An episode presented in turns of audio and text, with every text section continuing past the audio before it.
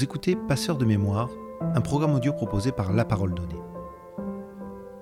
Journaliste, réalisateur, documentariste, écrivain, Serge Moati a également été le conseiller audiovisuel de François Mitterrand pour trois élections présidentielles en 1974, 1981 et 1988. Une défaite suivie de deux victoires qui ont permis à Serge Moati de donner un cadre, une visibilité et une ambiance au débat d'entre-deux tours. En mettant en œuvre notamment de nouvelles stratégies d'image et en développant l'usage des petites phrases destinées à bousculer l'adversaire et capables de faire basculer l'électorat. Dans cet entretien, Serge Moati revient sur l'origine de son engagement, la loyauté, la fidélité à ses idées et sa passion toujours aussi vive pour la communication politique.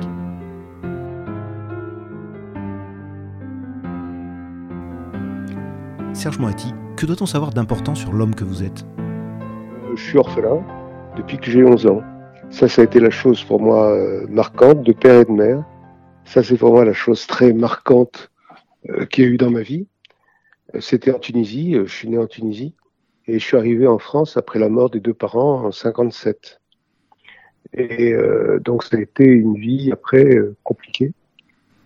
Mon père était, a été déporté euh, pour fait de résistance, mais Dieu merci, il n'a pas été arrêté comme juif, ce que je suis et ce qu'il était, mais il a été arrêté comme résistant et par les troupes de Vichy hein, dans les cases d'Azemmour. Et euh, il, a, il est allé euh, là-bas, là, euh, Schachanhausen, ça s'appelle, enfin, c'est pas important, c'est un camp. Et euh, il y avait que des résistants dans ce camp, c'était un camp militaire, quoi, d'extermination. Et euh, après, il a été amené pour complément d'enquête à Paris. Et là, il s'en est évadé. Il a rejoint les socialistes de la résistance et euh, dans la résistance, quoi et il a fait partie du CNR, c'est le Conseil national de la résistance. Et il a même été jusqu'à remettre, entre autres, les clés, entre autres personnes, bien sûr, les clés de Paris à De Gaulle. Voilà, ça c'est le premier truc qu'on doit savoir. Qu'est-ce que l'histoire de votre père a forgé en vous? Oh bah, la, la filiation, la filiation avec un homme mort, où j'ai même repris son prénom. Je m'appelle pas Serge, je m'appelle Henri avec un Y. Euh, mais je garde toujours Henri sur mon passeport, hein, mais euh, j'ai vraiment voulu euh, faire tout comme lui, c'est-à-dire de gauche. Il était responsable du Parti socialiste en Tunisie, proche de Mendès-France et tout ça, et, et de gauche évidemment. Et, bon, et moi, je suis entré socialiste pour faire comme lui en 68. Ça s'appelait à l'époque la SFIO. Vous étiez le conseiller audiovisuel de François Mitterrand depuis 1970 lorsque vous êtes intervenu dans les débats d'entre-deux tours pour l'élection présidentielle en 74, 81 et 88. Comment François Mitterrand vous a-t-il convaincu de l'accompagner dans cette aventure? Il est passé à la suite du congrès d'Épinay, le jour même, et il avait une interview à faire à, à l'ERTF quoi, de l'époque. Quelqu'un de son entourage m'a montré du doigt au loin en, disant c'est un type qui travaille à la télé ou un truc comme ça. Et euh, il est venu vers moi d'un pas très décidé, comme ça, et moi, je n'en menais pas large. Et euh, il, m'a dit cette phrase que je n'oublierai jamais. Je connaissais le cinéaste Serge Moetti, je ne connaissais pas le camarade Serge Moetti. Alors là, je me suis dit, cet homme aura ma fidélité. J'étais très cabot, hein, très fier qu'on me reconnaisse comme réalisateur, comme cinéaste, quoi. Euh, J'avais fait déjà des petits trucs, mais enfin rien de, spectaculaire, quoi. Et euh, donc ça a été euh, voilà. Et alors, après il me dit je dois faire une télévision ce soir. Il était invité comme premier secrétaire nouveau quoi, de la gauche, euh, uni. Euh, et il me dit mais je déteste la télévision. Et je me suis dit putain je suis bien barré, mal barré. Et on est, on prend un taxi, enfin ou une voiture à lui, je sais plus. Enfin bon bref. Et dans la voiture il me dit son antipathie pour la télévision, pour les caméras surtout. Il appelle ça l'œil noir. Je déteste l'œil noir. Bon. Et là, je ne sais pas ce qui m'arrive. Il dit oui, mais il y a peut-être des techniciens de la CGT qui, vont voter pour vous. C'est pas drôle, Moetti. Bon, d'accord. Euh, ensuite, je trouve une idée qui a l'air de lui faire pas mal. Il, il rappelle des jeunes femmes assises dans leur canapé qui vont, que vous allez séduire. À elle. Là, il s'est mis à se marrer. Et je crois que ça a déclenché notre euh, relation euh, profonde et lointaine, et euh, vraiment qui n'a pas bougé.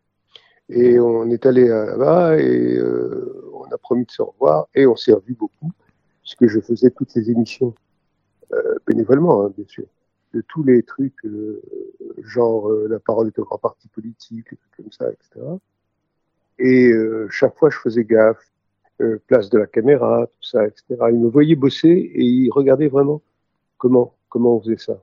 Il aimait parler à quelqu'un, lui, c'était un homme des meetings, un homme des grands meetings, comme ça, etc. Et il enthousiasmait les foules. Moi, moi d'abord, hein. enfin, moi entre autres. Et non, il n'aimait pas du tout la télé. Et il s'est mis à progressivement, enfin, à supporter l'idée de, caméra. Et euh, vraiment, enfin, de, devenir un bon. Et on a fait après trois campagnes présidentielles, enfin avec moi. Euh, on a perdu les deux premières et le, celle de 81 a été formidable pour nous. D'abord parce qu'il a gagné, mais pourquoi il a gagné aussi? Parce que on avait pu euh, trouver des règles qu'on a proposées au camp adverse. Euh, c'est-à-dire les gens de Giscard. 27 règles, je sais pas si. On compte 27 règles. Euh, c'est énorme. On avait, et Badinter les avait mis en langage juridique. L'absence de plan de coupe, la distance entre les deux candidats, des trucs comme ça. Quelle stratégie de second tour avez-vous mise en place en, en 88 face à Jacques Chirac? Ah oui, en 88, on a développé la stratégie suivante. Il fallait l'appeler tout le temps Monsieur le Premier ministre. Monsieur le Premier ministre. Monsieur le Premier ministre. Et donc on avait répété ça dans son bureau à lui, à Mitterrand. Et on faisait, euh, avec une des, des, de ses ministres à lui, quoi. Et il fallait qu'il nous réponde tout le temps, Monsieur le Premier ministre, Monsieur le Premier ministre. Et il s'en est tenu là, c'est-à-dire qu'il a parfaitement réussi. Chirac avait très mal supporté, bien sûr. Il avait compris la tactique, quoi. Puis moi, j'avais mis, euh, c'était pas bien de ma part, enfin, j'avais fait une chose horrible. J'avais mis devant lui un dossier jaune.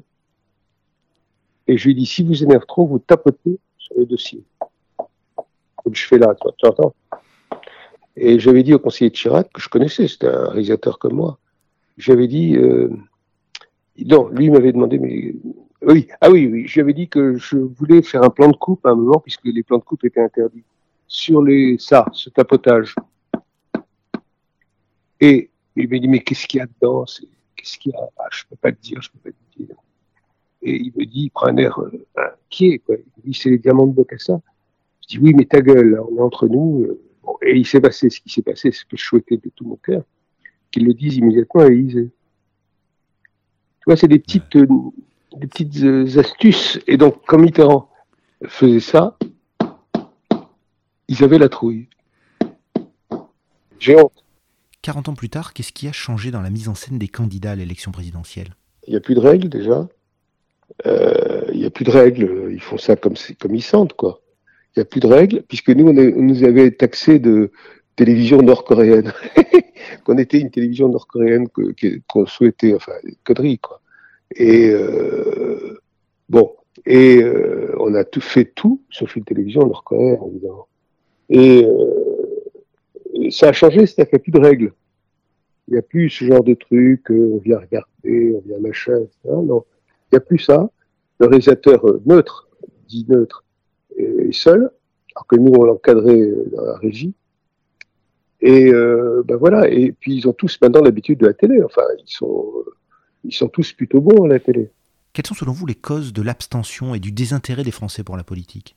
Qu'ils ont l'habitude, quoi. Euh, le journal télévisé, euh, les chaînes d'info continue, enfin tout, quoi. Tout, tout, participe à ça. Et puis l'effondrement des partis comme le mien, par exemple, euh, ou le Parti républicain. C'est-à-dire les UMP, les machins, enfin tout ce qui a été la constitution des partis du Parti républicain. Et euh, on n'occupe plus. Euh, donc c'est très difficile de, de s'intéresser parce que très difficile de, de, de trouver de comment dire de, des ancrages, des points d'ancrage dans le public. Soit c'est le, les victoires de l'extrême droite, soit c'est euh, Mélenchon à gauche gauche, euh, ou voilà qui, qui, qui sont en tête. Donc euh, voilà, donc c'est compliqué. ça a beaucoup changé, beaucoup, beaucoup, beaucoup depuis cette époque. Il n'y a plus de militants, on parlait clairement, euh, qui ont rassemblé la gauche.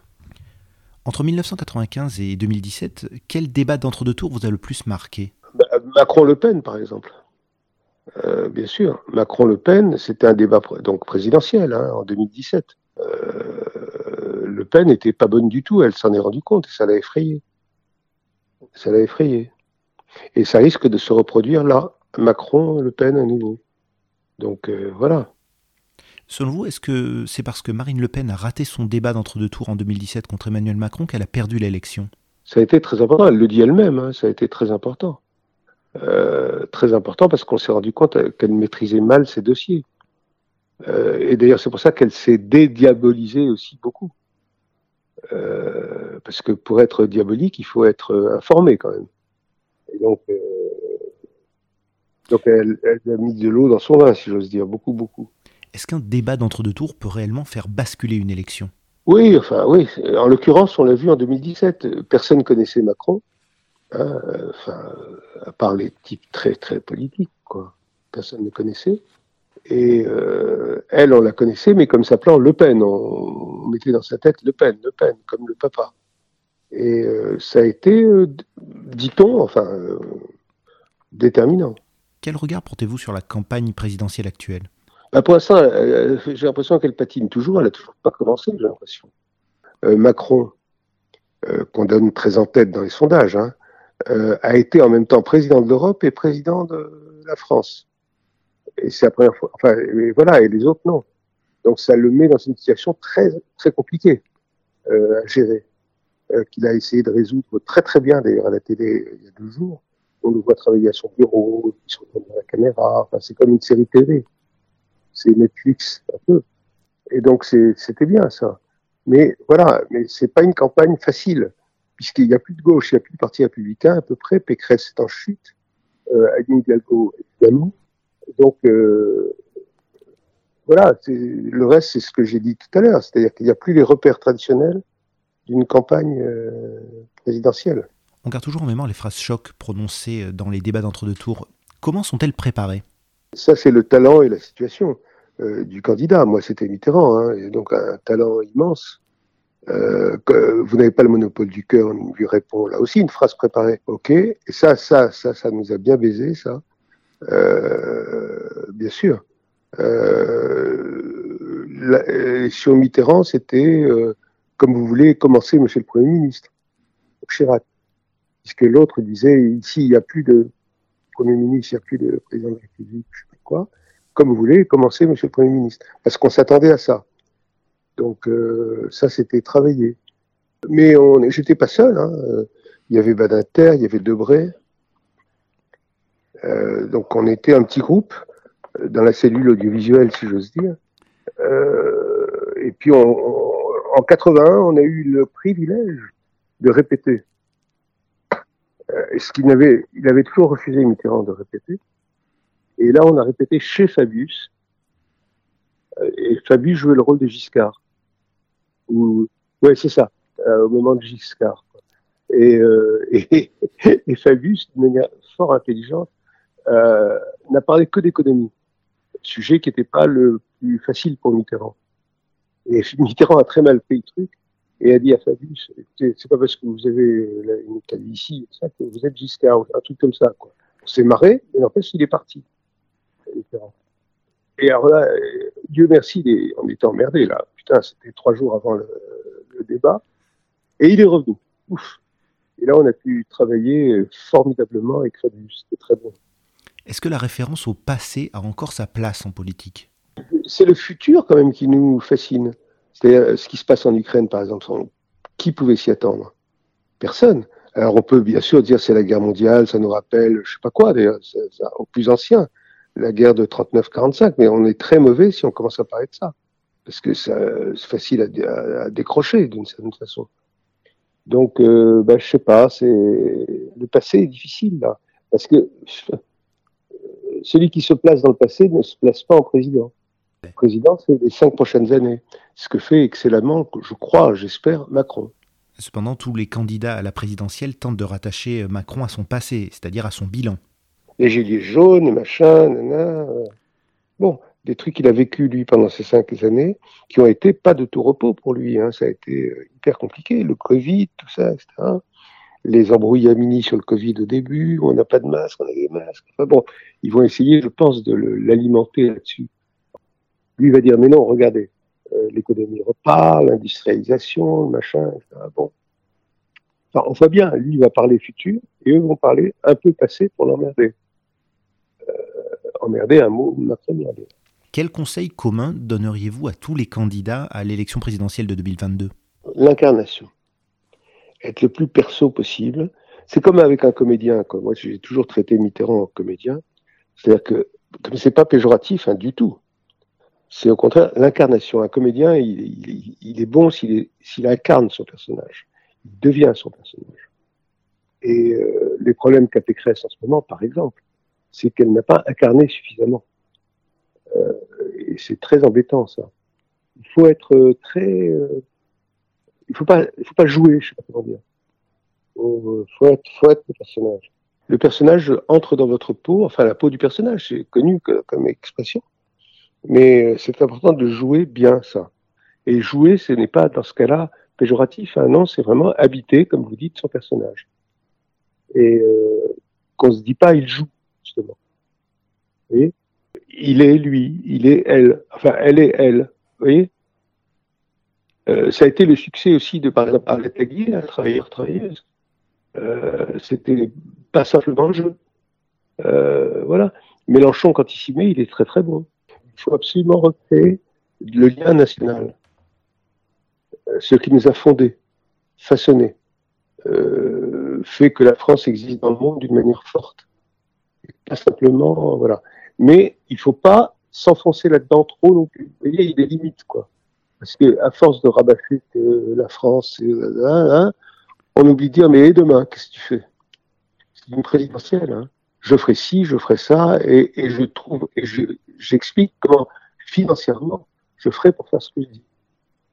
Mais il y a un moment où il faut se dire, on a changé d'époque. Euh, mais par contre, on se retrouve sur des grands sujets. Jamais joué une présidentielle. Pas de conneries.